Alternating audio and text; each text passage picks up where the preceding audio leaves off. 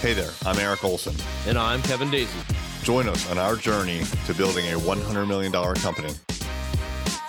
What's happening? It's Eric J. Olson. I recently reconnected with a contact that I met probably about three years ago. At the time, I was still doing software development and he was doing something completely different.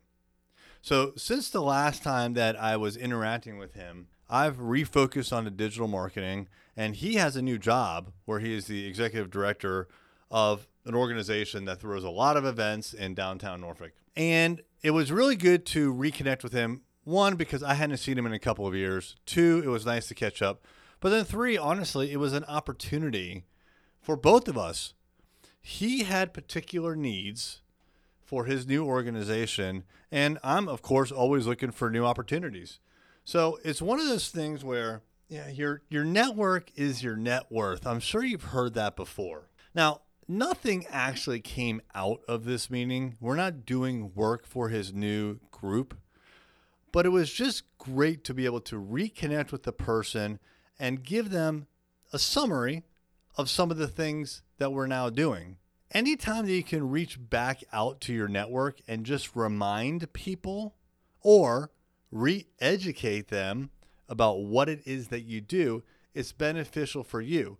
Whether it's someone that you met three years ago or 10 years ago, it's always a good idea to remind people about what you do, and especially if you've changed courses since the last time that you interacted with them.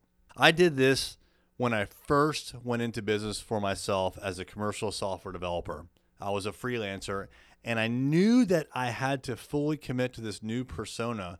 And so what I did is I wrote up a letter and I sent it to every single person that I knew if I had a physical address for them and I mailed them a letter basically saying, I have launched a company. I'm doing custom software development. And if you know anyone who's looking for that, then please send them my way.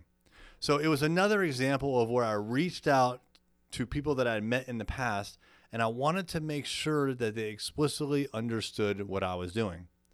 This is something that I'm considering of doing again.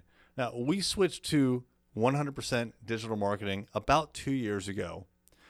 And in that time, we have spent a lot of effort to recommunicate to our audience, people who listen to the podcast, people who follow us on social media, people that we bump into at networking events. We've re educated them that we're not who we used to be. We are now 100% digital marketing, and that's it. And so it's worked for the people who have been listening. But what we've also found is that some people that we were really certain that we communicated properly with them, these are like people that have been to our digital marketing meetup called Marketers Anonymous, they actually didn't know that we had uh, changed gears. And so I'm getting ready to, and I haven't fully committed to this, but I need to reach back out yet again to all of my contacts and just make sure that they are fully aware of what's going on. It's great if you can have a lunch with someone that you knew or worked with three or four years ago, but that's one on one. What I really need to do is scale this thing and make sure that they all get this message. Thank you for listening. Engage with your ideal customers online. We can help you with social media. Find out more at thisisarray.com.